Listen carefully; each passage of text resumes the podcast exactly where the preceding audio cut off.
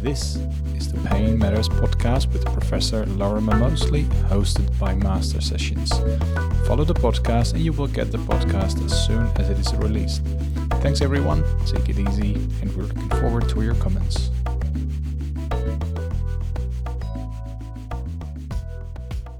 This is Pain Matters with Lorimer Moseley, hosted by Master Sessions. My name is Bart van Buchem. I'm a pain specialist physiotherapist, and we're going to, I think, Loz, we we still got our guest, so that's quite Yeah. good.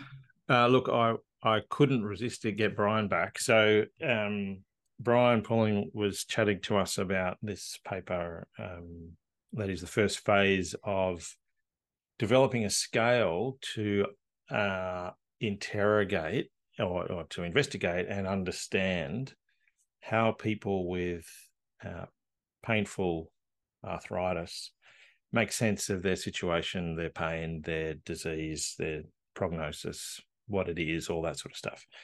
Um, and then we we got talking about the next study, which has not been submitted yet, uh, but it's a really groovy study, and I think it points to where Brian's research could feasibly head the field. Uh, and so, Brian, welcome back. Thanks for having me. It's great to be here again. Um, so network analysis, what what is a network analysis within the context of your work, trying to understand it, develop a scale by which you you assess how people think about their osteoarthritis related pain. Look, Lorimer, network analysis is perhaps the coolest thing happening in psychometrics today. I'm very That excited a- about it. That is a very big call. I think it's a smaller call once you put on in psychometrics. Like, yeah, if you that had might stopped downplay it it a as little the bit. coolest thing happening. Yeah. Anyway, Yeah, maybe why? shouldn't go that What's far. cool about it? Why? Because a lot of a lot of psychometric analyses are based on very very old maths, and it's quite boring.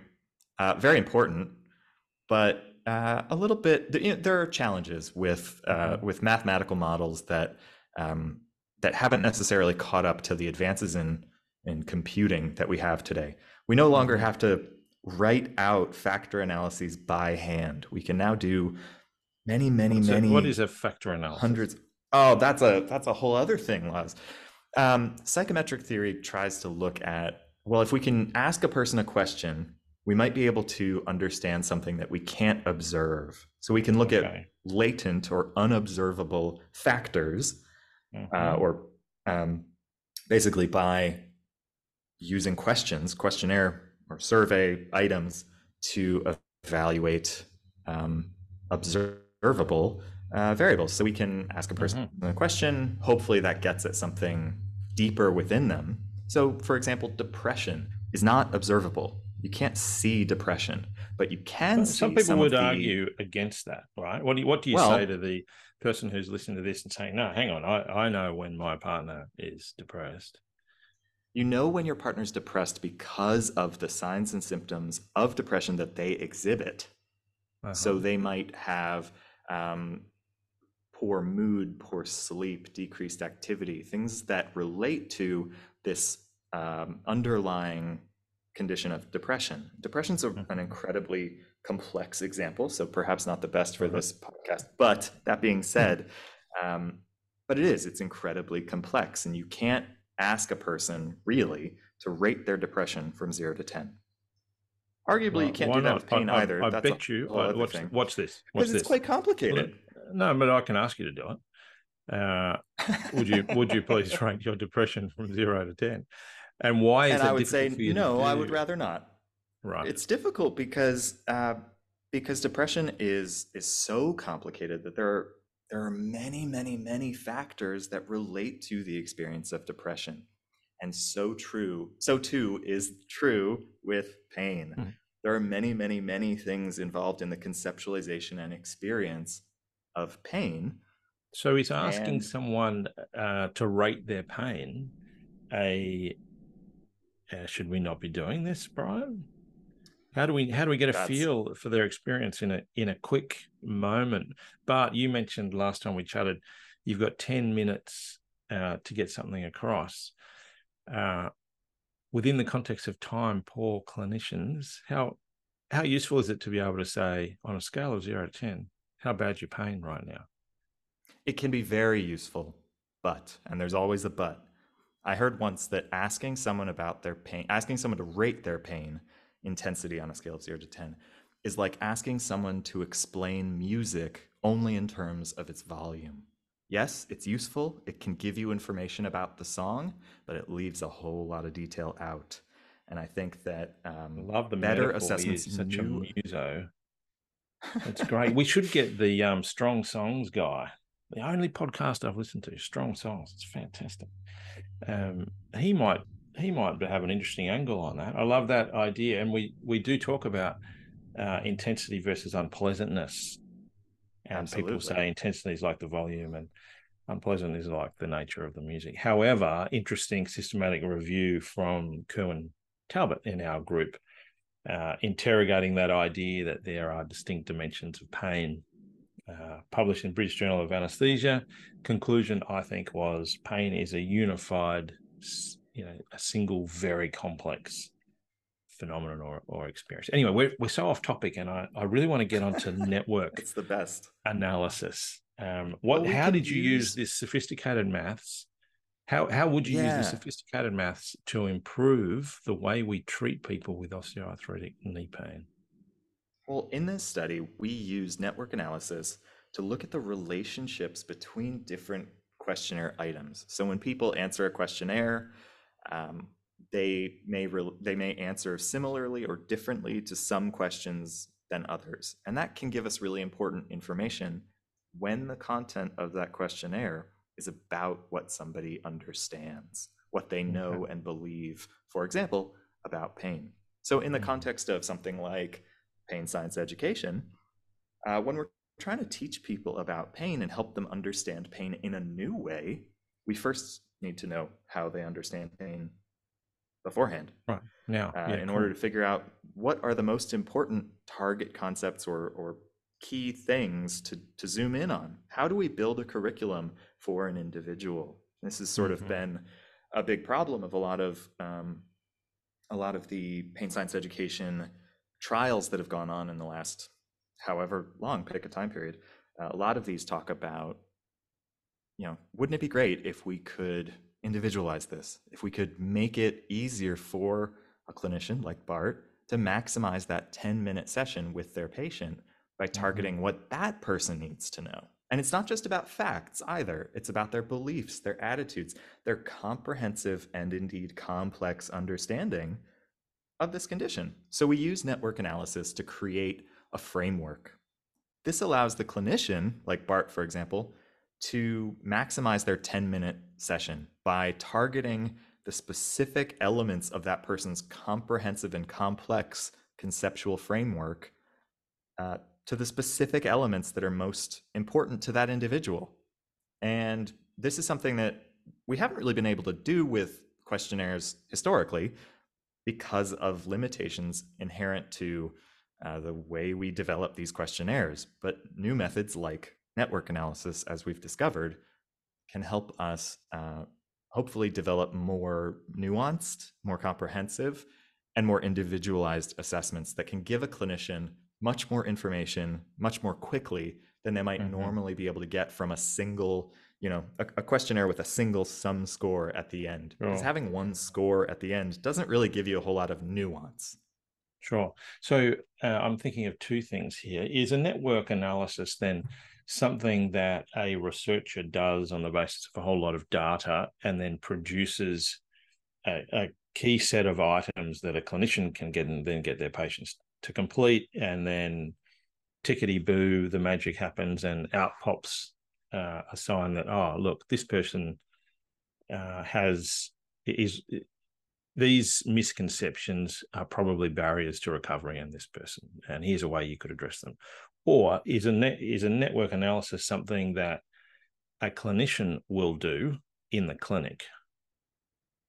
I would say it's the first one for now. This is a very rapidly Wow. evolving field. We are we are in rapidly changing and evolving territory. So network analysis as an idea isn't particularly new. It's it's from sociology actually.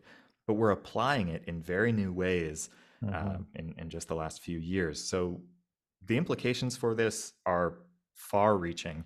And um, the way that clinicians might use this in the future, uh, well, we can only speculate. But we've started, we've got a starting point now. We have a framework okay, that cool. clinicians can start to test right away, which is very, very exciting cool. for me. So, um, how did how did you get into network analysis? Who's who's the person that triggered this for you? Is there someone who's written on this, or or you've chatted to about this? Yeah, there are, there are a few. Um, Adela Isvoranu is one of our co-authors on the project. Um, she works at the University of Singapore, and she's done some incredible work on ap- applications of network analysis to um, psychology and, and, to various psychological disorders and how people um, think and including depression? in context uh, i don't know if she's actually looked at depression. Right. Um, but in the context of pain it can be really exciting and really interesting to use these new methods because of what they tell us about things that we've assumed for a very long time. I think in our last episode we were talking about this I, these these issues where you know clinicians or or researchers just know deep in our bellies that certain ideas are really important about, for example, right. how the the brain produces pain uh, as a detect as a protective response. And sometimes our patients disagree about what's actually mm-hmm. important to them. Mm-hmm. Network analysis can give us a really important insight about where some of our efforts might be wasted, where we okay. might be working too hard to try to change someone's mind when it might be more efficient to change their mind about certain concepts that then can have ripple effects throughout their complex oh. uh, their complex uh, conceptualizations. So, so if we change way, someone's mind about, are, sorry to cut in on you there, Brian. In in a way, it sounds like this has the potential to allow us to instead of having to I- identify a whole range of conceptual barriers to uh, changing behavior or activity or recovery, you might be able to find the key dominoes. Uh, and once you can tip them over, bang, you get you get the job done a bit more easily. The other thought that I had That's as right. you were talking, I I wonder if what you're moving towards with this uh, within the pain education space is a accelerated or um, supercharged, if you will, version of what I've heard David Butler talk about um, with respect to the patient interview. Uh, when he talks about the interview, he will continually mark, uh, I think he calls them E flags, where he's sort of digging around in the experience of, of the patient and notices things that he thinks, oh, I'll, I'll come back to that. That's a potential target of education. But it sounds like this may very well be able to uh, well, I mean, we could never have uh, a portable Dave Butler in every clinic, but gee, the world would oh, be a better only. place if we could. Um, Absolutely. But maybe that's where it's that's where it's going.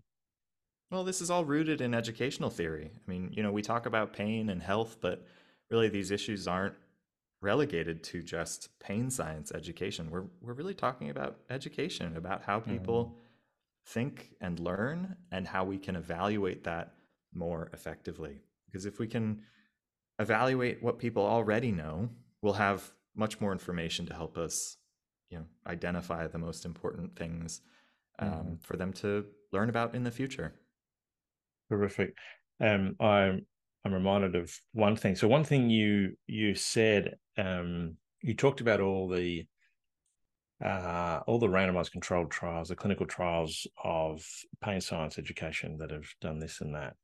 And for the sake of clarity, I would probably want to modify that sentence to say all those clinical trials were of uh, pain neuroscience education, the the type of education that was first developed 25 years ago and has certain uh, learning objectives and strategy and content. Uh, and there are, to my knowledge, no clinical trials uh, around sort of the explained pain, pain education space that have deviated from that yet. Although you and I both know that they are underway because we're doing them. Um, and that speaks to this shift uh, away from the label of pain neuroscience education to what we're now involved with through studies like yours, you know, really trying to use educational sciences, educational psych, uh, to optimize the return on investment for educational strategies and to use all the other sciences of and around pain. And hence i mean i know why you use the phrase because that's the phrase we now use in our in our group. Uh, and it's the phrase now given to where the field is at just to try and differentiate it from the old version which is very didactic and you know reading something out to people or giving people a book or opening up their skull and shoving in explain pain and expecting that's going to change something um, we know it has a lot more to do with it has to do a lot more with a lot more than just memorization of facts. Uh, Absolutely. I mean, what the, the exciting thing about all of those clinical trials, 78 clinical trials now, uh, that clearly show that on average it's a good thing to do. Uh, but what we now do in pain education is it's almost unrecognizable from what we were doing in all those clinical trials. And it's anecdotally and the clinical experience and the patient experience is way better.